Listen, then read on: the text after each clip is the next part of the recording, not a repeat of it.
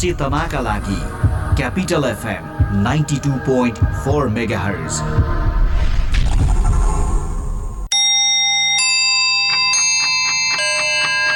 Time check. It's 8 a.m. This time check is brought to you by High Face. Be prepared. Safety first.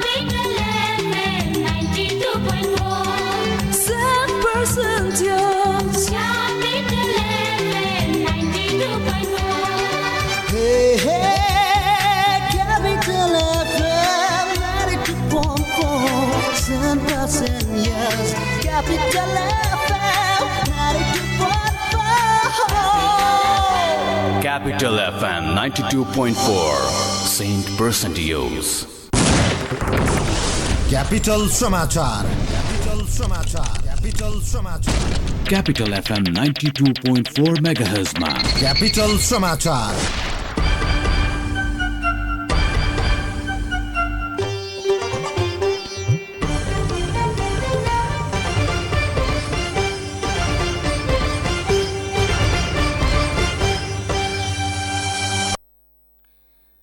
नमस्कार। बिहान आठ बजेको capital समाचारमा यहाँलाई स्वागत छ। उपस्थित छु मीना। सुदूरपश्चिम प्रदेशमा आज खक डेहरा पर्व मनाइँदैछ। विशेष गरी कैलाली र कञ्चनपुरमा बसोबास गर्ने राणा थारू समुदायले खक डेहरा पर्व धुमधामका साथ मनाउने प्रचलन रहेको छ। राणा थारू समुदायले सबैभन्दा ठूलो पर्व होलीको अन्तिम दिनका रूपमा खक डेहरा पर्व मनाउने गरेको छ। एक महिनासम्म मनाइने होली पर्वको समापनका दिन खक डेहरा मनाउने प्रचलन छ। सुदूरपश्चिम प्रदेशमा आज सार्वजनिक विदा दिएको छ। राणा थारू समुदायको महत्वपूर्ण पर्व खक डेहराको अवसरमा प्रदेश सरकारले सार्वजनिक विदा दिएको सुदूरपश्चिम प्रदेशको आन्तरिक मामिला तथा कानून मन्त्रालयका प्रवक्ता मोहन राज जोशीले जानकारी दिनुभयो। सुदूरपश्चिम प्रदेश प्रहरी कार्यालय दिपायलबाट कैलाली सरेको छ। राजधानी कैलाली स्थापना भएसँगै उक्त कार्यालय सरेको प्रदेश प्रहरी प्रवक्ता तथा प्रहरी वरिष्ठ उपरीक्षक मुकेश कुमार सिंहले बताउनुभयो। वर्षौं पुरानो क्षेत्रीय सदरमुकाम दिपायलमा रहेका सेनाको प्रेतना तथा प्रदेश प्रहरी कार्यालय कैलालीमा सरेपछि यहाँका बासिन्दा आक्रोशित बनेका छन्। नेपाली सेनाको प्रेतना मुख्यालय यसअघि नै कैलालीको तेघरीमा सारिएको छ। दिपायलमा राजधानी कायम नभए पनि यहाँका क्षेत्रीय स्तरका कार्यालय कैलाली नसार्ने नेताहरूको आश्वासन नसार्ने नेताहरूले आश्वासन दिँदै आएका थिए। संघीयता कायम हुनु पहिले दिपायलमा रहेका क्षेत्रीय स्तरका कार्यालय अहिले कैलालीको धनगढ़ी सारिन थालेपछि यहाँका भवन खाली हुँदै गएका छन्। खाली भएका भवनमा प्रदेश स्तरका कार्यालय राखिने बताइए पनि हालसम्म कुनै कार्यालय स्थापना हुन सकेका छैनन्। मुलुकभर स्थानीय र पश्चिमी वायुको प्रभाव रहँदा आज देशका तीनवटा प्रदेशमा वर्षाको सम्भावना रहेको छ। हाल देशको पहाड़ी भूभागहरूमा आंशिक बदली रही बाँकी भूभागहरूमा मौसम सामान्यतया सफा रहेको जल तथा मौसम पूर्वानुमान महाशाखाले जनाएको छ। आज अपराह्न सुदूरपश्चिम कर्णाली र बागमती प्रदेशका केही स्थानमा मेघगर्जन चट्याङसहित हल्का वर्षाको सम्भावना रहेको छ। त्यस्तै आज राति देशका पहाड़ी भूभागमा आंशिक बदली रही बाँकी भूभागमा मौसम सामान्यतया सफा रहनेछ। सुदूरपश्चिम प्रदेशका पहाड़ी भूभागका एक दुई स्थानमा फाटाफुट्टा हल्का वर्षाको समेत सम्भावना रहेको महाशाखाले जनाएको छ।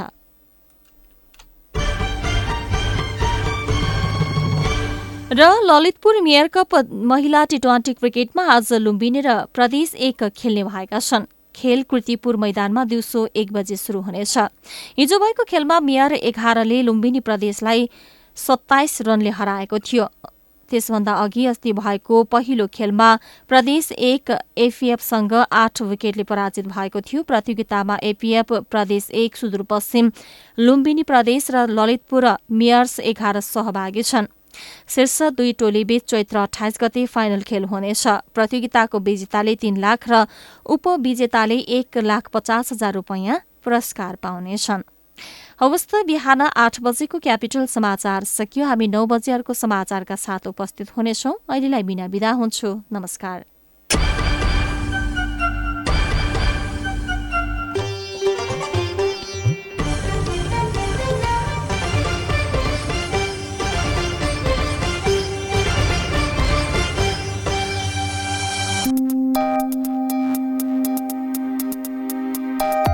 प्रेममा घात हुँदैन। प्रतिघात हुँदैन। प्रेममा घात हुँदैन प्रतिघात हुँदैन। ठुलो सानो भन्ने पनि प्रेममा कुनै जात हुँदैन। ए नसाले लट्ठिएर प्रेमको कुरा गर्नेहरू म सत्य भन्छु प्रेममा सधैँ प्रभात हुन्छ कहिल्यै पनि रात हुँदैन। नमस्कार म सरु भक्त तपाईँ सुन्दै हुनुहुन्छ Capital FM ninety two point four mega रोगीलाई निरोगी बनाउँदै खुसी बाँड्दैछ वैदिक आयुर्वेद सेवा प्रणाली कार्यक्रम मेरो देश मेरो आयुर्वेदमा आयुर्वेद योग स्वास्थ्य जीवनशैलीबाट बिरामीहरूको उपचारमा प्राप्त भएको सफलताको कथा यहाँहरूमाझ प्रस्तुत गर्ने गर्छौँ। आज पनि हामीसँग यस्तै एउटा सफलताको कथा छ। काठमाडौँ कलङ्की निवासी सानो केसीको। हाल काठमाडौँ कलङ्की बस्दै आउनुभएकी म्याग्दीकी सानो केसी दुई हजार साठी सालदेखि नै पाठेघर अत्याधिक रक्तस्राव र हातखुट्टा दुख्ने समस्याबाट पीडित हुनुहुन्थ्यो। साठी सालतिरबाटै मलाई त्यो अघि पछि पेट दुख्ने अब त्यो ब्लिडिङ अलि धेरै हुने त्यस्तो गर्थ्यो। अघि पेट नि दुख्थ्यो पछि कम्मर नि खान्थ्यो हात हात गोडा दुख्थ्यो तल्लो हर जति सबै दुख्थ्यो। दुई हजार साठी सालमै भारतको बेङ्गलोरबाट उपचार गरी म्याग्दी फर्कनु भएकी केसीको रोग मात्र छ महिनाको लागि निको भयो। इन्डिया गएर बेङ्गलोरमा गएर मासु पोला भनेर एकचोटि त्यो मासु चाहिँ जलाइदियो काटिदियो मात्रै। त्यहाँबाट उहाँ बसेँ तेह्र महिना बसेँ उहाँदेखि बसेर म गाउँ आएँ। गाउँ आएपछि फेरि जेको त्यो भयो। विभिन्न अस्पतालहरू चाहरी रहेकी केसी औषधि सेवन गरुन्जेल निको हुने औषधि सेवन गर्न छोडेपछि फेरि जस्ताको तस्तै रोग बल्झिने क्रम चलिरहँदा जीवनदेखि नै आजित हुनुहुन्थ्यो। तिनवटा हस्पिटल लगभग तिन वर्ष छ महिना छ महिना त्यसरी जान्थेँ। त्यहाँ पछि लास्ट यता आउने भन्दा अघिल्लो साल म भरतपुर गएँ। त्यही क्यान्सर नि भइसकेको छ कि भनेर। परदेशी श्रीमान साना छोराछोरी आफ्नो रोगले जीर्ण भएको शरीर अनि भविष्यको चिन्ताले उनलाई अझ झन झन कमजोर बनाइरहेको हुन्थ्यो। के भने बच्चाहरू साना थिए श्रीमान घर आउनुहुन्थेन। त्यस्तै थियो। समस्या त अब नगरी नहुने समस्या थियो। त म त लास्ट नै अब अब अन्तिम नै हो कि जस्तै हुन्थ्यो क्या त्यति बेला। हाँस्ने खेल्ने पढ्ने उमेरमा मेरा रोगले गर्दा छोराछोरीले समेत पाउनु दुःख पाए भनी सम्झिन्छन् सानो केसी। सोच्न त अब बालबच्चा सानो हुँदाखेरि अब केही गरमला भन्ने आशा लाग्थ्यो करे तर बिरामी हुँदाखेरि त यत्तिकै हो कि जस्तो नि हुन्थ्यो नि। अब मम्मी बिरामी हुनुहुन्छ हजुर बिरामी मान्छे काम नगर्नुहोस्। हामीले गर्छौँ भने त्यस्तरी हिँडे गरे छोराछोरीले। तिनवटै छोराछोरीले आठ वर्षदेखि भैँसी डोएका मेरा चौध पन्ध्र वर्ष भोगेको दुःख पीडा भएका लाखौँ खर्चबाट आजित केसी वैदिक आयुर्वेद सेवा प्रणाली काठमाडौँ शाखाबाट औषधि पन्ध्र दिनका लागि लिएर निको हुने आशाका साथ घर फर्कनुभयो। मम्मी हजुरले चाहिँ यो दबाई लगाएर खानुहोस्। पन्ध्र दिनको मात्रै लगाएर खानु पन्ध्र दिनमा कस्तो हुन्छ त्यहाँ पछि फेरि आउनुहोस् भनेर दिनुभयो दिएपछि ल्याएर मैले खाएँ। वैदिक आयुर्वेद सेवा प्रणालीबाट ल्याएको औषधिको सेवन गरेको चार दिनमै वर्षौँ लामो पीडाको भोगाईबाट राहत पाएपछि अब भने जीवन सुन्दर छ। निको हुन्छु कि भन्ने लाग्यो। चार दिनदेखि नै मलाई कम भयो दुखाइ कम भएपछि मलाई धेरै हल्का भयो। दुखाइ कम भइसकेपछि त मलाई आशा लाग्यो अब मलाई सन्चो हुन्छ भन्ने आशा लाग्यो निरन्तर दुई महिनाको औषधि सेवनपछि आफूमा आएको सकारात्मक परिवर्तन दुखाइविहीन शरीर अनि पीरविहीन मन सानोलाई मिठो सपना जस्तै लाग्दैछ। साढे दुई महिना मात्रै खाएँ मैले अनि तिन महिनामा मैले खानुपर्छ कि बाबु भनेको पर्दैन। हजुरले खान पर्दैन मम्मी भन्नुहुन्थ्यो डक्टर बाबुले। ठिक छु। म त पहिलाकोमा र अहिलेकोमा त मैले त एकदमै खुसी छु मलाई त यो त स्वर्ग हरेक स्वास्थ्य समस्यामा वैदिक आयुर्वेद सेवा प्रणालीको भर परेकी सानो केसी आजभोलि आफ्नो जीवन र वैदिक आयुर्वेद सेवा प्रणालीको सेवासँग निकै खुसी हुनुहुन्छ। सानो केसी त एक प्रतिनिधि पात्र मात्र हुनुहुन्छ। वैदिक आयुर्वेद सेवा प्रणालीले स्वास्थ्य जीवनशैली योग र आयुर्वेदको माध्यमबाट विभिन्न दीर्घ रोगीहरू जसले आफ्नो जीवनमा खुसीको अब कल्पना नै गर्न सक्दिन भन्ने गर्नुहुन्थ्यो। उहाँहरूको जीवनमा ल्याएको सफलता र ओठमा ल्याएको मुस्कानका उदाहरणहरू धेरै छन्। हवस् त कार्यक्रम मेरो देश मेरो आयुर्वेदमा आजको सफलताको कथा यति नै। जय देश जय आयुर्वेद। वैदिक आयुर्वेद सेवा प्रणाली लाइन चौक नारायणगढ। फोन शून्य छप्पन्न पाँच पन्चानब्बे एक सय चौरात्तर। मोबाइल अन्ठानब्बे पाँच पचास पचास नौ सय चौतिस। ट्याङ्ला चौक कृतिपुर काठमाडौँ अन्ठानब्बे पाँच बाह्र चालिस नौ सय चौतिस। इटहरी धरान रोड हलगडा चोक। फोन शून्य छप्पन्न पाँच असी पाँच सय पचपन्न। मोबाइल अन्ठानब्बे चार छप्पन्न चौवन्न तिन सय बयानब्बे।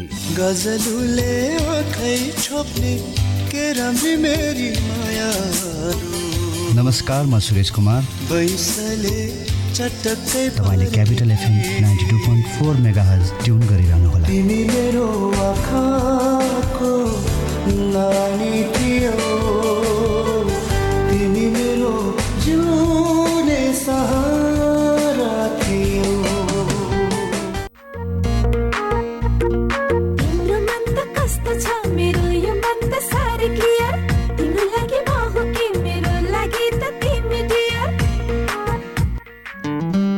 भन्दा धेरै एचडी च्यानलहरू सहित प्रष्ट टिभी हेराइको अनुभव लिनका लागि clear TV upgrade to clear TV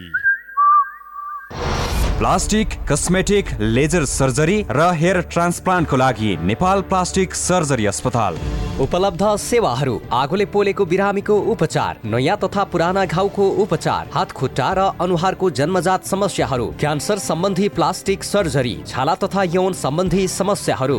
cosmetic सर्जरीतर्फ नाक कान आँखा बनाउने आँखाको मुन्द्री बनाउने उपचार अनुहारको चाउरीपन हटाउने स्तन सम्बन्धी कस्मेटिक सर्जरी शरीरमा भएको दाग कोठी मुसा र ट्याटुहरू हटाउन लेजर सर्जरी र टाउकोमा केस उमार्न एफयुई हेयर ट्रान्सप्लान्ट विस्तृत जानकारीका लागि नेपाल प्लास्टिक सर्जरी अस्पताल हात्तीवन हरिसिद्धि ललितपुर। फोन नम्बर बाहन्न पचास छ सय पैँसठी अन्ठानब्बे चार अन्ठानब्बे उन्तिस पाँच सय तेह्र।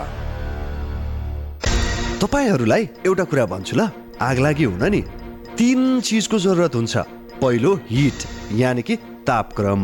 दोस्रो फ्युल अर्थात् आगोमा जे बल्छ सबै जस्तै घर जङ्गल कागज मान्छे। अनि आगो लाग्न चाहिने तेस्रो कुरा हो अक्सिजन। यी तिन चिज मिल्यो भने आगो लाग्छ र विज्ञहरू भन्छन् यी तिन चिज हिट फ्युल र अक्सिजन मध्ये कुनै एक कुरालाई छुट्याउन सकियो भने आगो लाग्दैन। अब यो छुट्याउने कसरी? यसको उपाय छ नेपालको पहिलो फायर स्कुल अनि private multi dimensional training centre Himalayan Institute of Fire and Emergency Services प्रालीसँग जहाँ आगलागी नियन्त्रण विपद व्यवस्थापन जोखिम न्यूनीकरणका साथै सुरक्षित रहने तरिका अनि राहत र उद्धार कार्य सम्बन्धी अन्तर्राष्ट्रिय स्तरका तालिमहरू राष्ट्रिय र अन्तर्राष्ट्रिय प्रशिक्षकहरूबाट दिइन्छ। त्यसैले आगलागीको जोखिमबाट बचौँ र अरूलाई पनि बचाउँ। थप जानकारीका लागि Himalayan Institute of Fire and Emergency Services Private Limited Vegas Housing Vegas City Balkumari Lalitpur. Phone number शून्य एक पाँच दुई शून्य शून्य सात सात दुई पाँच दुई शून्य शून्य सात सात दुई। Hi face be prepared safety first साथी छ साथी छ मसँग साथी छ मसँग एक साथी छ मसँग अनि महेन्द्र बोलेरो पिकअप हो। तपाईँ जस्ता उद्यमशील नेपालीको भर पर्दो साथी ठुलो क्याबिन शक्तिशाली इन्जिन र गजबको माइलेजले राख्छ तपाईँलाई सधैँ अगाडि।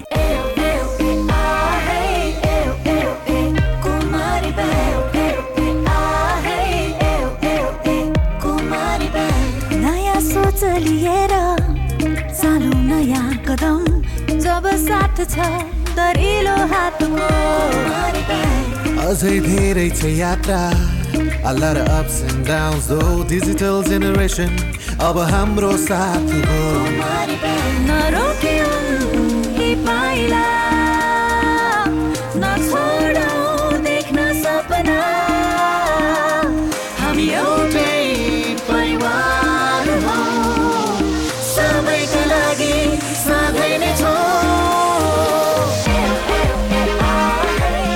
Celebrating Kumari Bank Limited's 20 years of adding values.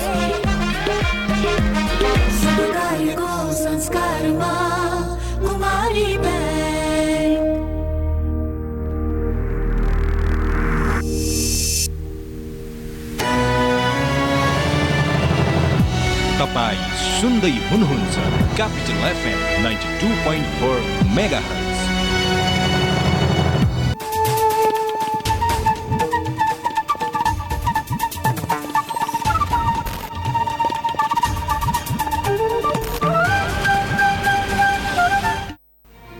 दर्शकवृन्द नमस्कार। नेपालका कम्युनिस्ट पार्टीहरू जुट्ने र फुट्ने क्रम राजनीतिक वृत्तमा त्यति नौलो विषय होइन।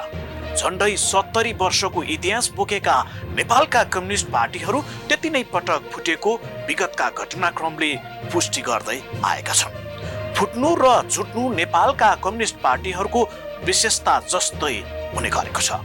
विभिन्न कालखण्डमा कम्युनिस्ट पार्टीहरू साना साना टुक्रामा चोइटिने र सुपर ग्लूले जसरी कहिले पनि टाँसिनै नसक्ने चरित्र हाबी भएको देखिन्छ।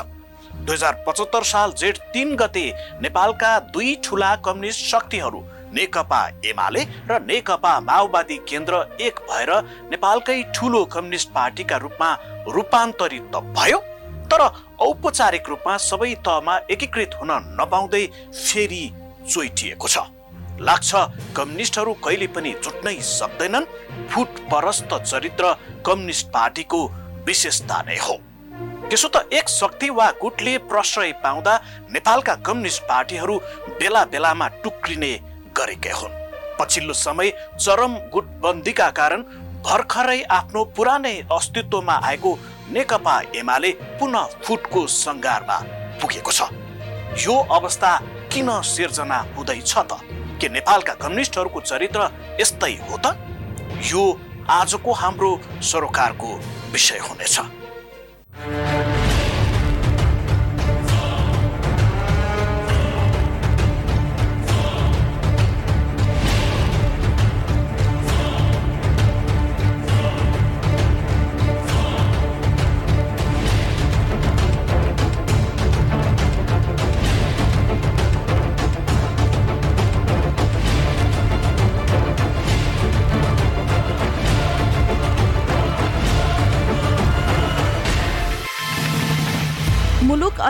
एउटा नयाँ राजनीतिक कोर्समा प्रवेश गरेको छ। दुई हजार बैसठी त्रिसठीको जनआन्दोलनको जगमा उभिएको संघीय लोकतान्त्रिक गणतन्त्र संस्थागत हुँदै गर्दा स्पष्ट बहुमत सहितको नेकपाको सरकार विभक्त भएको छ। दुई हजार पचहत्तर साल जेठ तिन गते तत्कालीन एमाले र नेकपा माओवादी बीच पार्टी एकता भएको घोषणा भयो। त्यसो त पार्टी एकता हुनु पूर्व नै दुई हजार चौहत्तर सालको आम निर्वाचनमा संयुक्त घोषणा पत्र जारी गर्दै यी दुई कम्युनिस्ट पार्टी संयुक्त रूपमा निर्वाचनमा होमिएका थिए। अन्तत झण्डै दुई तिहाई नजिकको बहुमत प्राप्त सरकारको नेतृत्व गर्ने अवसर पहिलो पटक नेकपालाई जुट्न पुग्यो।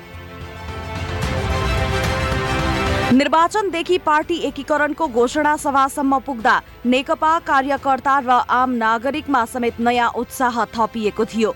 मुलुकले अब स्थिरता प्राप्त गर्नेछ र समृद्धिको बाटोले अग्रगति लिने अपेक्षा धेरैको थियो। तर पार्टी एकीकरण हुँदै गर्दा पदीय जिम्मेवारीमा समेत केही फेरबदल भएकोमा नेतृत्व तहमा असन्तुष्टिको बीजारोपण सुरु हुन पुग्यो। खास गरी तत्कालीन नेकपा एमालेका शीर्ष नेता माधव कुमार नेपाल र झलनाथ खनालको वरियता क्रममा असन्तुष्टि छताछुल्ल हुँदै गर्दा दुई अध्यक्षहरू केपी शर्मा ओली र पुष्पकमल दाहाल प्रचण्डको जिम्मेवारी र भूमिकामाथि अस्पष्टता समेत सुरु भयो। यसको प्रत्यक्ष प्रभाव सरकार र पार्टी सञ्चालनको जिम्मेवारीमा समेत पर्न थाल्यो। सरकार र पार्टीको नेतृत्व दुई अध्यक्षहरूले छुट्टा छुट्टै गर्ने सैद्धान्तिक सहमति भए पश्चात पनि नेतृत्व तहमा असन्तुष्टि मेटिन सकेन। फलत आफ्नै पार्टीका सहकर्मीको साथ र सहयोग नपाएको भन्दै सरकारको नेतृत्व गरिरहेका प्रधानमन्त्री केपी शर्मा ओलीले पौष पाँच गते संसद विघटनको सिफारिस गरेका थिए। कतिले गैर भन्ने अभिव्यक्ति दिएको मैले सुनेको छु। के हो जिम्मेवार शब्दको अर्थ हुन्छ कि हुँदैन? डिक्सनरी पल्टाएर हेरे पनि हुन्छ नि शब्द। के भन्छन्? गैर जिम्मेवार भने के हो? मैले बिल्कुल जिम्मेवारी बोधका साथ यो लोकतन्त्र ल्याउन नेपाली जनताले जति बलिदान गरेको छ जति हन्डर ठोक्कर खाएको छ जति पसिना बगाएको छ जति यातना सहेको छ जति क्षति बेहोरेको छ त्यो सबै बलिदान र क्षतिहरूको हिसाब गरेर देखेर हेरेर देशका उपलब्धिहरूको रक्षा गर्नुपर्छ। देशका उपलब्धिहरूलाई खेर जान दिनु हुँदैन। केही पद लोलुप मान्छेहरूका आत्मकेन्द्रित स्वार्थी क्रियाकलापहरूलाई हावी हुन दिएर देशमा लोकतन्त्रलाई डिरेल गर्न दिनु हुँदैन। सही बाटोबाट सही मार्गबाट अन्यत्र जान दिनु हुँदैन भनेर नै प्रतिनिधि सभा विघटन गर्नु पर्यो गैर जिम्मेवार कसरी हो? के हो गैर जिम्मेवार बिल्कुल जिम्मेवारीका साथ कर्तव्य बोधका साथ यो काम गरे यो कदम असंवैधानिक भएको भन्दै ओली इतर प्रचण्ड तथा नेपाल पक्ष सडकमा उत्रिएको थियो। कोरोना महामारीको पर्वाह नै नगरी सडकमा प्रचण्ड नेपाल पक्षधर नेता कार्यकर्ताहरू उत्रिएका थिए। उनीहरूले सडकबाटै केपी शर्मा ओलीले चालेको कदमलाई विफल बनाउने रणनीति लिएका थिए। त्यति मात्र होइन ओलीले चालेको कदम असंवैधानिक भन्दै सडकबाट ओलीलाई व्यक्तिगत रूपमै पनि ठाडो गाली गलौज गर्ने काम गरेका थिए। केपी शर्मा ओलीमा व्यक्तिवाद छ केपी शर्मा ओलीमा गुटवादी प्रवृत्ति छ। केपी शर्मा ओलीमा निरङ्कुश चरित्र छ र उहाँमा बदलाको भावना छ। अनि उनीले नै चाहिँ श्री तिन महाराज धिराज हुन्छु भन्ने सपना देखेर हुनेवाला हो यो नेपाल आजको नेपालमा आजको विश्वमा। अझ अन्तिमतिर त उहाँले भन्न थाल्नुभयो मैले रानी पोखरी बनाएँ के केपी ओलीले रानी पोखरी बनाएको हो त्यो त कालीगढहरूले बनाए नि धरहरा केपी ओलीले बनाएको हो केपी ओलीको पालामा बन्यो होला तर त्यो त सिकर्मीहरूले बनाए कालीगढहरूले बनाए इन्जिनियरहरूले बनाए उहाँहरूलाई हामीले धन्यवाद दिनुपर्छ निकै चाँडै बनाए उनीहरूले यता ओली पक्षधरहरू पनि आफ्नो बचाउ गर्न कम्बर कसेर लागि परेको थियो। एउटा पक्ष सरकारमा त अर्को पक्ष सडकमा उत्रिएर एक अर्काप्रति भडास मात्र पोखिरहेका थिएनन्। उनीहरू मध्ये कतिपयले राजनीतिक संस्कार पनि गुमाएर तल्लो स्तरको गाली गलौजमा उत्रिएका थिए। बडा महारानीले चुनाव हुन्छ भन्नुभएछ अस्ति निर्वाचन आयोगको प्रतिवेदन म बडा महारानी महारानीलाई गोर्खाबाटै सन्देश दिन चाहन्छु। निर्वाचनको तयारीका लागि टार्गेट छोडेर सुख सुविधा है सारम शीतल निवास छोडेर पहिला कोटेश्वरमा आउनुहोस्। चाबेली कि कता बानेश्वरतिर बसाइ छ भन्ने सुनेको थिएँ। होइन भने बालकोटै गए पनि हुन्छ। र नेपालको कुन जिल्लाबाट चुनाव लड्ने हो त्यसको तयारी गरेर सन्देश पठाउनुहोस्। तपाईँसँग म पनि अलिक भारी हुन्छ होला यही रेखा लोकसनलाई चुनाव लडाउँछौँ र हराउँछौँ। तपाईँका लागि म पनि भारी हुन सक्छु।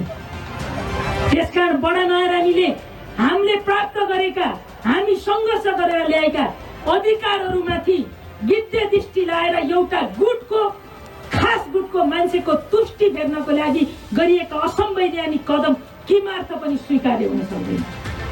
मदन भण्डारीको हत्या पछाडि सेतो साडी ल्याएर जुन शक्ति आर्जन गर्ने गलत राई सांस्कृतिक अभ्यास गरेको थियो नेकपा एमाले त्यसको प्रति उत्पादन हो विद्या भण्डारी। आज यो संविधानको चिरहरण गर्ने कारण बनेको छ। यो सिलसिला निरन्तर रूपमा चलिरहँदा यस्तो विचित्रको संस्कारको प्रमुख प्रतिपक्ष नेपाली कङ्ग्रेस भने बीचमा बसेर रमिते बनिरहेको थियो। केपी शर्मा ओलीजी तपाईँले प्रधानमन्त्री भइसकेपछि जनतालाई सुख कम, दुःख ज़्यादा दिनुभएको छ तपाईँले मान कम, अपमान सबैलाई दिनुभएको छ। तपाईँलाई मान सम्मान अरूलाई दिने तपाईँको बानी रहेनछ अरू सबैको खिसी टिहुरे गर्ने मात्रै तपाईँमा गलत प्रवृत्ति रहेछ मलाई पदको लोभ छैन। जस्तो पदको लोभ होइन। तर मलाई उधार हुँदैन नगदा उधारोमा पत्याउँदिन हात हाती चाहिन्छ। नगद। के रहेछ भने त द्वितीय द्वितीय केपी ओलीलाई यदि कसैले गोटी बनाएको छ भने मलाई लाग्छ त्यस्तै हो। उनी गोटी भएको उनी फेरि वैशाख उता उनी प्रधानमन्त्री पनि रहँदैन। नेपालको राजनीतिक इतिहासबाट तिनको पत्ता साफ हुनेवाला छ। हुनेवाला त्यही छ। गफबाट देश चल्दैन। उखान र तुक्का हालेर देश चल्दैन। देशको लागि भिजन चाहिन्छ कमेडहरू सही नीति चाहिन्छ। सही योजना चाहिन्छ। एकातिर आफ्नै त्यसो त प्रतिनिधि सभा विघटन गर्ने प्रधानमन्त्रीको सिफारिस र राष्ट्रपतिको विघटनको निर्णय विरुद्ध झण्डै एक दर्जनवटा रिट निवेदनहरू सर्वोच्च अदालतमा परेको थियो। यो विषयमा पक्ष र विपक्षमा कानुन व्यवसायीहरूको झण्डै दुई महिना लामो बहस पैरवी पश्चात फागुन एघार गते सर्वोच्च अदालतले प्रधानमन्त्री केपी शर्मा ओलीको सिफारिसमा राष्ट्रपतिले गरेको प्रतिनिधि सभा विघटन बदर गरिदिएको थियो। सर्वोच्चको संवैधानिक इजलासले सर्वसम्मत रूपमा संसद विघटन गर्ने निर्णय बदर गरेको थियो। प्रधान न्यायाधीश चोलेन्द्र शमशेर राणाले सुनाएको आदेशमा तेह्र दिनभित्र संसद अधिवेशन बोलाउन पनि भनिएको थियो। सर्वोच्चको उक्त आदेश आउँदा चितवनमा राजनीतिक भेला गराउन पुगेका प्रचण्ड र नेपालले एक आपसमा खुसी साटेर लड्डु खुवाउने काम पनि गरे। अदालतको आफ्नो बुझाइ हुन्छ आफ्नो प्रक्रिया हुन्छ उसले आफ्नो फैसला गर्ने हो। हामीले लोकतन्त्रमा अदालतको फैसलालाई मान्यौँ। त्यसलाई कार्यान्वयन गर्ने हो। मान्य हो त्यसलाई कार्यान्वयन गर्ने अनि त्यस बेला दङ्ग परेर फुरफुर भएर अदालतकी जय जय गान गरेर अबिर जात्रा। अब के के खाइयो त्यो नाम त्यो बदनाम कतिपयले सर्वोच्चको उक्त निर्णयबाट राजनीतिक रूपमा ऐतिहासिक विजय प्राप्त गरेको महसुस गरी विजय उत्सव मनाउने काम पनि गरे। यही बीचमा प्रचण्ड नेपाल पक्षले सडकबाट नै ओलीको राजीनामा माग्न थाले। प्रतिगामीहरूले कमसेकम अलिकति पनि नैतिकता भन्ने चिज छ भने अलिकति अलिकति पनि मानवीय स्वाभिमान छ भने मैले हिजै राजीनामा देलान् भनेको थिएँ। तर मैले अलि एक दुई घन्टा पछि उनैका प्रवक्ताद्वारा सुने मैले नदिने रे। अहिले थाई समितिको बैठक छ अरे मैले आशा अपेक्षा गरेको छु कि सायद यति बेला राजीनामा दिने निर्णय भएको होला। नैतिकता छ भने चौबिस घन्टासम्म पर्खिन पर्दैन। राति छोड्यो भने सात आठ घन्टा दिन बितेको छ। तत्काल राजीनामा दियोस्। तेह्र दिनभित्र तेह्र दिनभित्र प्रतिनिधि सभाको बैठक बस्नेछ र त्यहाँबाट गलत्याएर फालिनेछ। तर प्राविधिक रूपमा संवैधानिक हिसाबले पनि ओलीले तत्काल राजीनामा नदिने मनस्थिति बनाएपछि प्रचण्ड नेपाल पक्ष सैद्धान्तिक र नैतिक रूपमा केही पछाडि हटे। त्यसो त फागुन तेइस गते सर्वोच्च अदालतले अर्को निर्णय गरिदियो जसका कारण प्रचण्ड नेपाल समूहले नराम्ररी झड्का महसुस गर्न पुग्यो। कारण थियो तत्कालीन नेकपा एमाले र नेकपा माओवादी केन्द्रलाई छुट्टा छुट्टै राजनैतिक पार्टीको हैसियत प्रदान गर्नु। यसबाट प्रचण्ड नेपाल समूहलाई गहिरो चोट पुग्यो भने प्रधानमन्त्रीको राजनीतिक जीवन फेरि बिउतिएको थियो। म अरू कसैलाई नेपाली कङ्ग्रेसलाई जसपालाई माओवादी केन्द्रलाई व्यक्तिलाई प्रधानमन्त्री प्रस्ताव गरेर समर्थन गर्दिनँ। सङ्ख्याको हिसाब किताब गर्दिनँ। विश्वासको मत लिन सकेँ भने सरकारमा चल सरकारमा बस्छु नेतृत्व गर्छु। अविश्वास प्रस्ताव आयो भने परास्त गर्छु सामना गर्छु परास्त गर्छु। त्यसमा म पराजित भएँ भने पनि मलाई कुनै चिन्ता छैन। म त प्रमुख प्रतिपक्ष भएर बस्छु। मलाई चाहिँ यसमा कुनै चिन्ता छैन तनाव छैन। त्यसपछि बिस महिनापछि त फेरि म सिंहदरबारको मूल ढोकाबाट दुई तिहाई लिएर आउँछु भनेर उहाँले भन्नुभएको छ प्रधानमन्त्री त कुनै तनावमा समस्यामा हुनुहुन्न त। सर्वोच्च अदालतको सो निर्णय पश्चात ओली प्रचण्ड र नेपाल मध्ये सबैभन्दा बढी राजनीतिक हानि माधव कुमार नेपाललाई भएको थियो। उनी न त प्रचण्डको साथमा जान सक्थे न त उनी आफ्नो पुरानो घर नेकपा एमालेमा नै सहज ढङ्गले प्रवेश गर्न पाउने अवस्था भएको थियो। उनको लागि राजनीतिक भविष्यलाई अगाडि बढाउनको निम्ति निल्नु न ओकल्नुको अवस्था सृजना भएको थियो। उसै त आफू अल्पमतमा परेको भान गरी अव्यक्त रूपमा पार्टीमा विद्रोह गर्दै आएका नेपालले प्रचण्डको साथ पाएर आफूमा ठुलै हलचल ल्याउन सक्ने अनुमान गरेका थिए।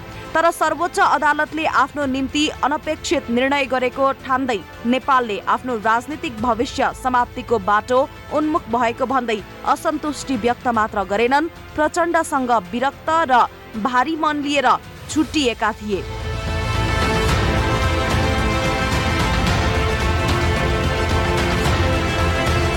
त्यसो त चैत्र दुई गते ओली र नेपाल पक्षबीच झण्डै पाँच महिना पछिको संवादहीनता तोडियो। पार्टी कार्यालयमा दुई पक्षबीच दुई घण्टा लामो संवाद हुँदा निष्कर्ष भने खासै उत्साहप्रद हुन सकेन।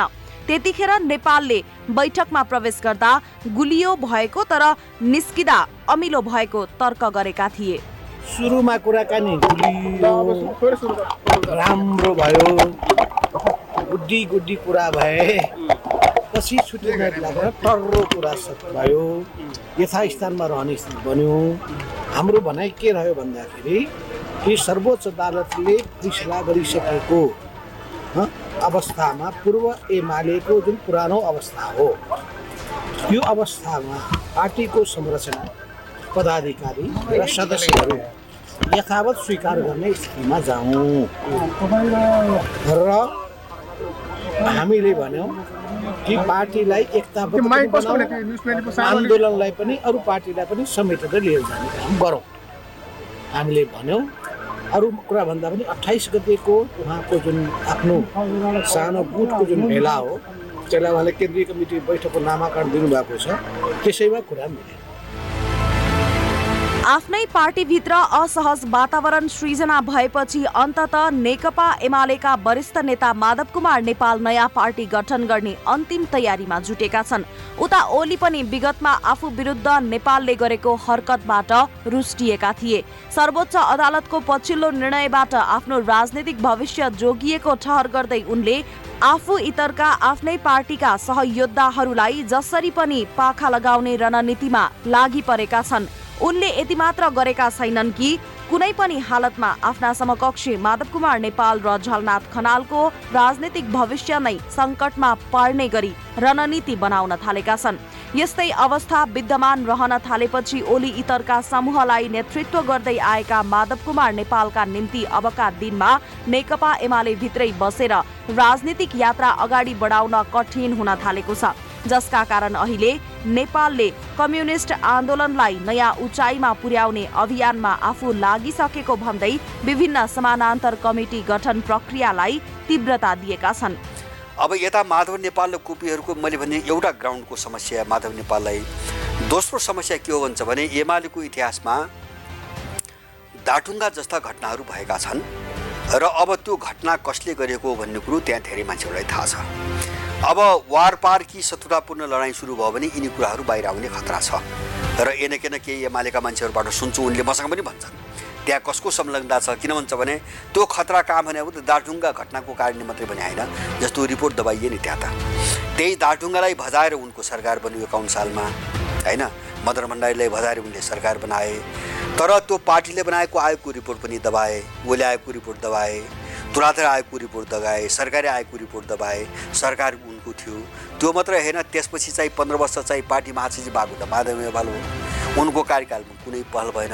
यिनी कुराहरू बिस्तारै उठिरहेछन् मैले सुन्छु। एमालेका मान्छेहरूसँग बस्दाखेरि बिस्तारै यिनी कुरा उठिरहेछन्। यिनी भोलि सरपष्ट जान्छन् र त्यो परिस्थितिले कसलाई कहाँ पुर्याउँछ भन्न सकिँदैन। यो चोचो मोचो मिलाएर बनावटी अँगालो मारेर त पार्टी एकताबद्ध हुन्न पार्टी त विधिले एकताबद्ध हुन्छ विचारले एकताबद्ध हुन्छ सङ्गठनले एकताबद्ध हुन्छ निष्ठाले एकताबद्ध हुन्छ जनताप्रतिको समर्पण भावले एकताबद्ध हुन्छ। कसैको स्वार्थपूर्तिको साधन त पार्टी होइन नि त। कसैको अनुचित इच्छापूर्तिको साधन त पार्टी होइन नि। यो कुरामा चाहिँ स्पष्ट कुरा राख्दा तितो लागेको। यसैबीच नेता नेपालले बिहिबार पोखरामा आयोजित कार्यक्रममा केपी ओलीलाई हटाएर आफ्नै नेतृत्वमा केन्द्रीय कमिटी बनाउने घोषणा गरेका थिए। कास्की जिल्ला स्तरीय अगुवा कार्यकर्ता भेलालाई सम्बोधन गर्दै नेता नेपालले केन्द्रीय कमिटीबाट केपी ओलीलाई हटाएर नयाँ कमिटी बनाउने भन्दै यो प्रक्रिया गाउँ गाउँसम्म पुग्ने घोषणा मात्र गरेनन्। यसको प्रक्रिया समेत अगाडि बढाइसकेका छन्। खनाल नेपाल समूहले यस अघि नै हरेक प्रदेशमा संयोजक तोकिसकेको छ। नेता सुरेन्द्र पाण्डेलाई गण्डकी प्रदेशको संयोजक बनाएको छ। पाण्डेको संयोजकत्वमा गण्डकी प्रदेशका सबै जिल्लामा समानान्तर कमिटी समेत गठन भइसकेका छन्। जस अनुसार कास्कीमा धनराज आचार्य स्याङ्जामा रामचन्द्र भट्टराई म्याग्दीमा बालकृष्ण सुवेदी बागलुङमा इन्द्रलाल सापकोटा पर्वतमा भक्त कुवर तनहुमा शङ्कर नारायण श्रेष्ठ अध्यक्ष चयन भएका छन्। यसअघि सो समूहले भीम आचार्यलाई प्रदेश एक घनश्याम भूषाललाई प्रदेश दुई अष्टलक्ष्मी साक्यलाई बागमती प्रदेश युवराज गेवालीलाई लुम्बिनी र कर्णाली प्रदेश तथा भीम रावललाई सुदूरपश्चिम प्रदेश इन्चार्जको जिम्मेवारी दिएको छ। यस्तै रघुजी पन्तले युवा गोकर्ण विष्टले विद्यार्थी प्रमेश हमालले बुद्धिजीवी र योगेश भट्टराईले प्रचार विभाग प्रमुखको जिम्मेवारी पाइसकेका छन्। यस्तै प्रदेश एकमा ताप्लेजुङ पास्थर भोजपुर र खोटाङमा पनि समानान्तर जिल्ला कमिटी बनिसकेका छन्। यसरी नेपाल नेतृत्वको नेकपा एमाले अब सतहत्तरवटै जिल्लामा कमिटी बनाएर काम थाल्ने भएको छ। जिल्ला र प्रदेशमा मात्र नभएर खनाल नेपाल समूहले जनवर्गीय संगठनमा पनि समानान्तर कमिटी बनाउन सुरु गरिसकेको छ। काठमाडौँमा चैत्र चार र पाँचको राष्ट्रिय कार्यकर्ता भेलापछि यो समूहले विद्यार्थी महिला युवा सङ्घको राष्ट्रिय भेला गरेर केन्द्रीय कमिटी बनाइसकेको छ। यसअघि बुधबार मात्रै नेता नेपालले आफू पक्षीय युवा सङ्घको केन्द्रीय कार्यालय उद्घाटन गर्दै नयाँ केन्द्रीय कार्यालय खोज्ने काम भइरहेको बताएका थिए। नेता नेपाल र उपाध्यक्ष भीम रावल सहित सुरेन्द्र पाण्डे र घनश्याम भूषाललाई पार्टी विरोधी गतिविधिमा केन्द्रित रहेको र स्पष्टीकरणको चित्त बुझ्दो जवाफ नदिएको भन्दै अध्यक्ष केपी ओलीले छ महिनाका लागि निलम्बन गरेको पत्र पठाइसकेका छन्।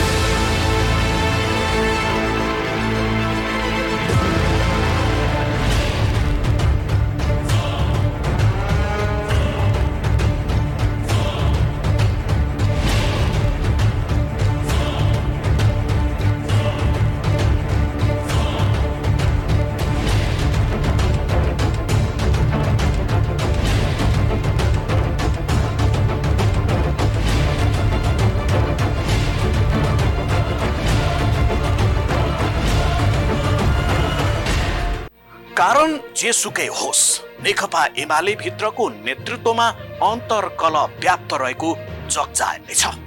सर्वोच्च अदालतको फागुन तेइसको फैसलापछि नेकपा एमाले पार्टी दुई हजार पचहत्तर जेठ दुईकै अवस्थामा फर्किएको छ। तर एमाले भित्रको विवाद र त्यसमा खनाल नेपाल समूहले चालेका कदमलाई हेर्दा खनाल नेपाल समूह भिन्नै पार्टी गठनको तयारीमा रहेको बुझ्न कठिन छैन। हवस् त आजलाई यति। सूचना मनोरञ्जन र समाचारका लागि क्यापिटल टिभी एचडी हेर्दै रहनुहोला। नमस्कार।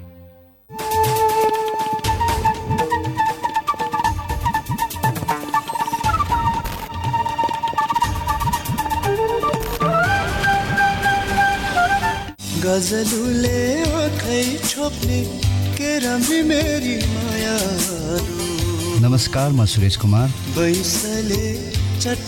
तपाईँले Capital FM ninety two point four megahertz tune गरिरहनुहोला। तिमी मेरो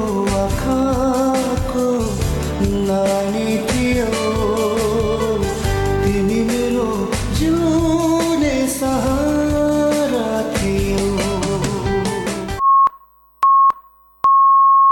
नमस्कार अहिले रातिको नौ बजेको छ। अब सुन्नुहोस् जीवन तन्डुकारबाट समाचार। पोखरामा हिजो सम्पन्न मा एक खेलाडी लडेर भएका छन्।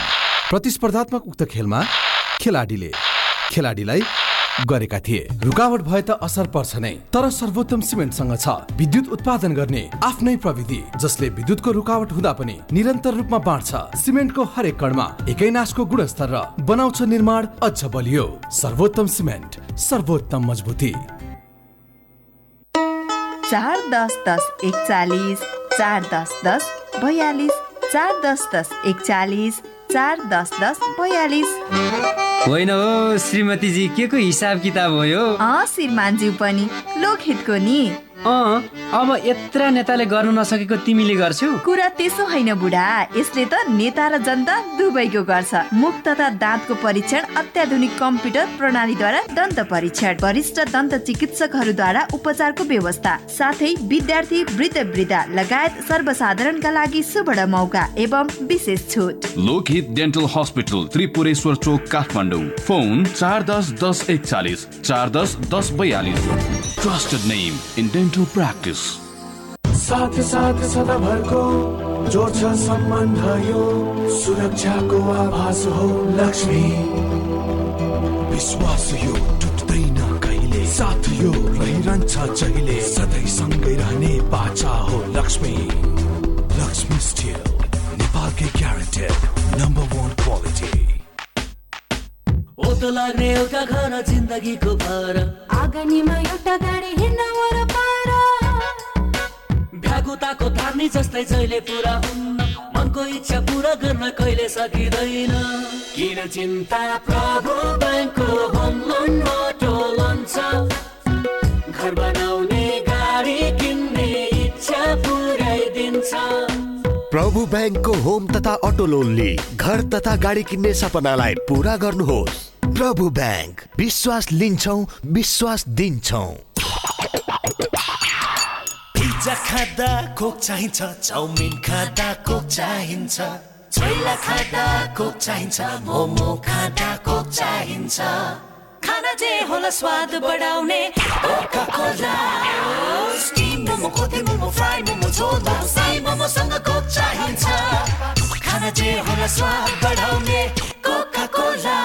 Coca-Cola and Coke are the registered trademarks of the Coca-Cola Company. Carbonated beverage.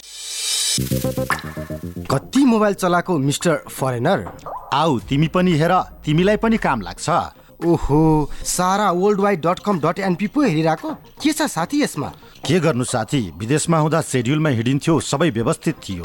तर यहाँ आएपछि सबै बिग्रियो। न त खानपान मिल्छ न त डेली डाइट प्लान नै। विदेशबाट मात्र कति मगाउने? आवश्यक फुड सप्लिमेन्टहरू नेपालमै पनि पाउँदो रहेछ नि। त्यसैले लिन आँटेको। तिमी पनि हिँड बरु। तिम्रो यो मोटोपन ब्लड प्रेसर हार्ट जोड्ने दुख्ने समस्याका लागि पनि आवश्यक फुड सप्लिमेन्टहरू लिएर आऊ ल हिँडे जाऊ त्यसो भए। नमस्कार सारा फुड्समा तपाईँहरूलाई स्वागत छ। तनाव सहितको व्यस्त जीवनशैली बदलिदो खानपान अनि त्यसले सृजना गरेका रोगहरू समाधानका लागि हामी तपाईँलाई शत प्रतिशत प्राकृतिक फुड सप्लिमेन्ट्रीहरू सुपर फुड अर्ग्यानिक फुड र विभिन्न जडीबुटी जन्य जुसहरू दिनुका साथै तपाईँको आवश्यकता अनुसार डाइट प्लान पनि प्रदान गर्दछौँ।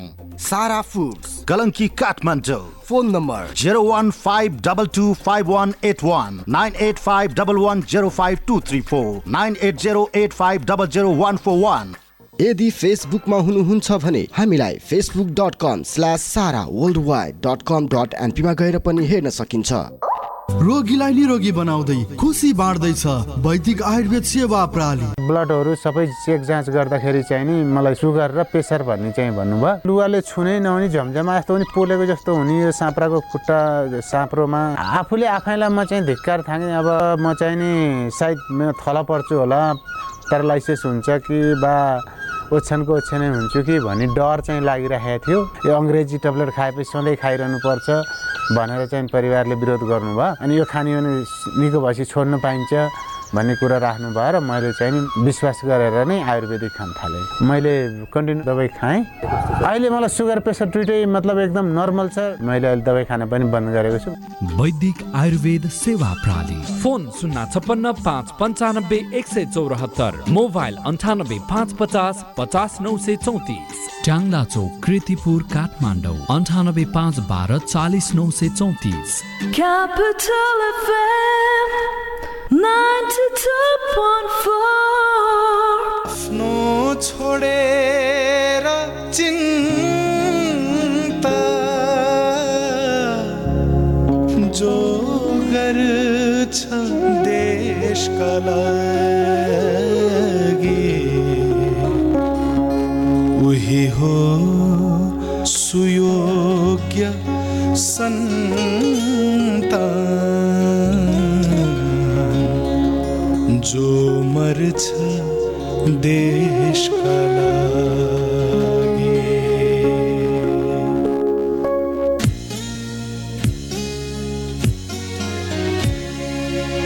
आफ्नो छोडेर चिन्ता जो गर्छ देशका लागि उही हो सुयोग्य सन्तान जो मर्छ देशका लागि। आफ्नो छोडेर चिन्ता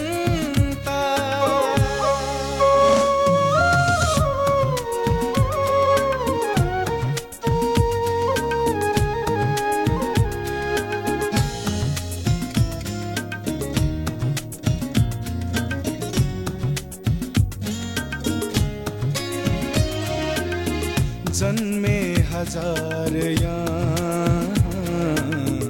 लाखौं करोडौं जन्मे जन्मे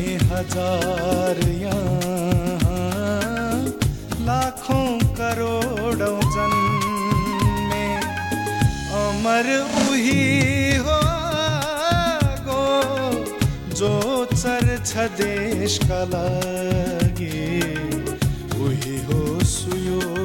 सन्तान जो मर्छ देशका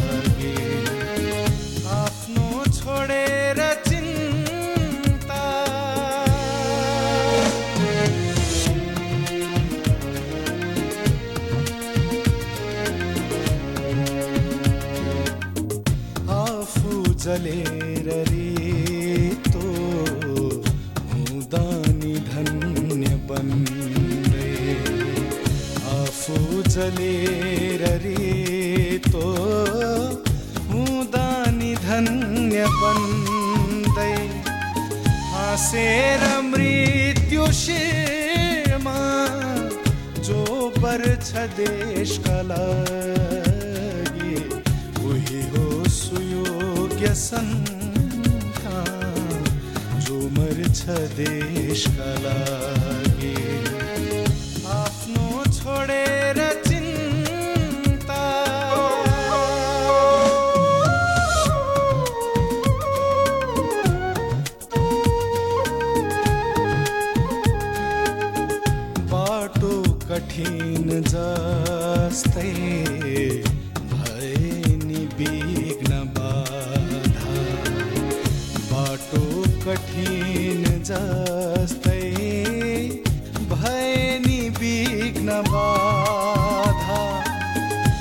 मुठी कसेर लड्न जो सर्छ देशका लागि उही हो सुयोग्य सन्तान जो मर्छ देशका लागि।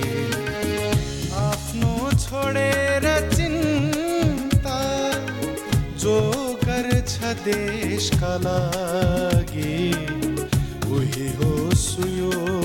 सुयोग्य सन्तान जो मर्छ देशका लागि।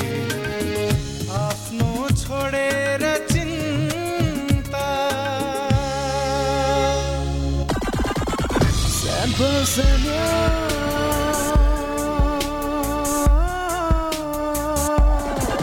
Ninety-two point four megahertz. Blue Cross cross हस्पिटलका चौबिस घन्टे सेवाहरू Emergency service. Ambulance service. Multi-slice CT scan. Hemodialysis. Emergency surgery. Trauma service. ICU and ventilator. Satma, Supercon, MRI, laparoscopic surgery service. र वरिष्ठ डाक्टरहरूद्वारा ओपिडी सेवा सञ्चालन भइरहेको सहर्ष जानकारी गराउँदछौँ।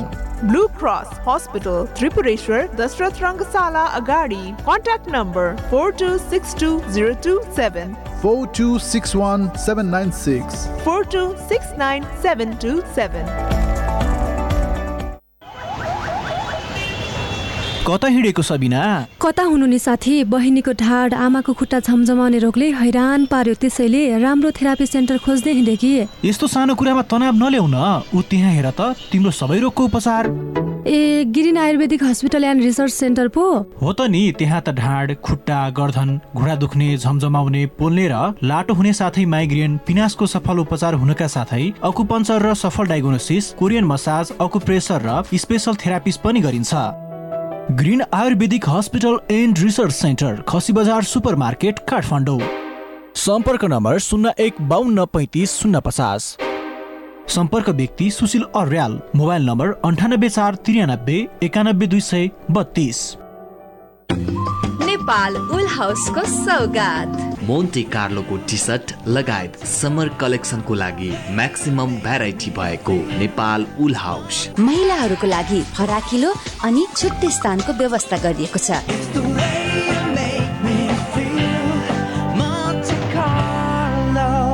नेपाल उल हाउस भोटाहिटी साउजी एउटा रियो जुस दिनुहोस् न। ल यो नयाँ जुस खानुहोस्।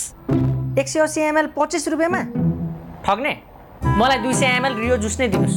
तपाईँलाई पनि ठग्ला है रियल दुई सय एमएल रु पच्चिस मात्र। रोगीलाई निरोगी बनाउँदै खुसी बाँड्दैछ वैदिक आयुर्वेद सेवा प्रणाली। ब्लडहरू सबै चेक जाँच गर्दाखेरि चाहिँ नि मलाई सुगर र प्रेसर भन्ने चाहिँ भन्नुभयो। लुगाले छुनै नहुने झमझमा यस्तो पनि पोलेको जस्तो हुने यो साँप्राको खुट्टा साँप्रोमा। आफूले आफैलाई म चाहिँ धिक्कार थाँगेँ अब म चाहिँ नि सायद मेरो थला पर्छु होला। प्यारालाइसिस हुन्छ कि बा ओछ्यानको ओछ्यानै हुन्छु कि भन्ने डर चाहिँ लागिरहेको थियो। यो अङ्ग्रेजी ट्याब्लेट खाएपछि सधैँ खाइरहनु पर्छ भनेर चाहिँ परिवारले विरोध गर्नुभयो। अनि यो खाने भने निको भएपछि छोड्नु पाइन्छ। भन्ने कुरा राख्नुभयो र मैले चाहिँ नि विश्वास गरेर नै आयुर्वेदिक खान थालेँ। मैले कन्टिन्यू दबाई खाएँ। अहिले मलाई सुगर प्रेसर दुइटै मतलब एकदम नर्मल छ। मैले अहिले दबाई खान पनि बन्द गरेको छु। वैदिक आयुर्वेद सेवा प्रणाली। फोन शून्य छप्पन्न पाँच पन्चानब्बे एक सय चौरात्तर। मोबाइल अन्ठानब्बे पाँच पचास पचास नौ सय चौतिस। ट्याङ्ला चौक कृतिपुर काठमाडौँ। अन्ठानब्बे पाँच बाह्र चालिस नौ सय चौतिस। बाटो जस्तो भए नि छोड्दिन साथ तपाईँको। जस्तै बाधा आए पनि किनकि म हिरो एक्सपर्ट छु। तपाईँको जो छु तपाईँको हरेक ज्याको म बलियो साथ। हुँ सधैँ तपाईँको किनकि म हिरो एक्सपर्ट छु अफ रोड एडभेन्चरमा रमाउनेको पहिलो रोचाइको बाइक जसमा छ eighteen point four HP engine dual purpose tyre र रियर मोनोसक प्रविधि हिरो एक्सपल्स टु हन्ड्रेड हामीमा छ हिरो Capital FM 92.4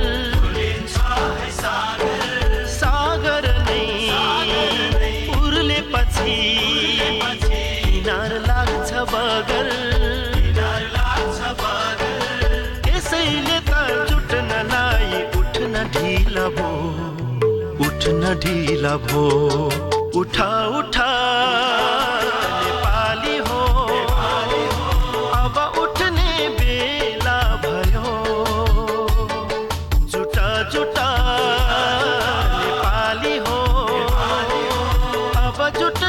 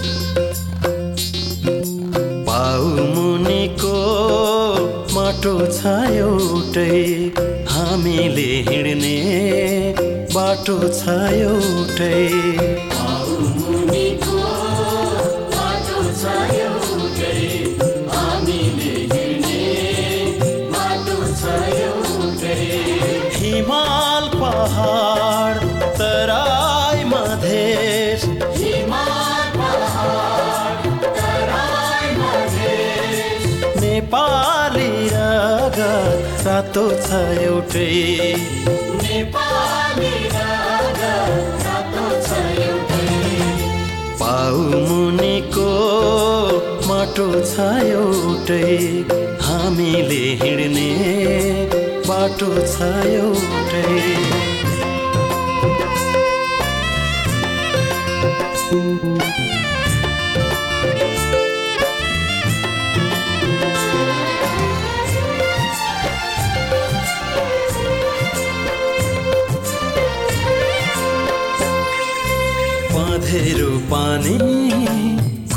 छ एउटै आगो बाल्ने चुलो छ एउटै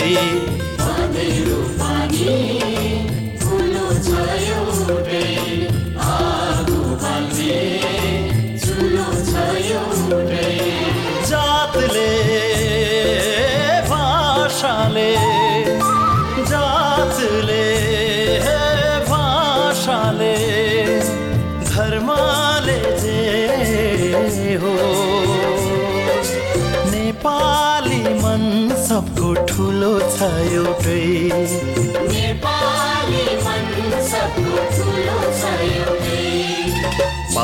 मुनिको माटो छ एउटै। हामीले हिँड्ने बाटो छ एउटै।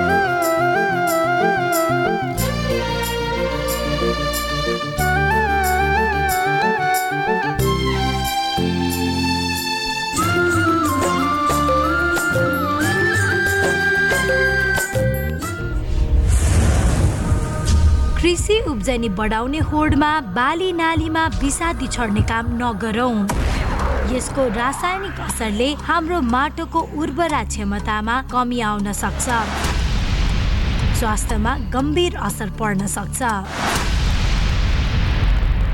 सामाजिक सचेतनाका लागि Capital FM ninety two point four mega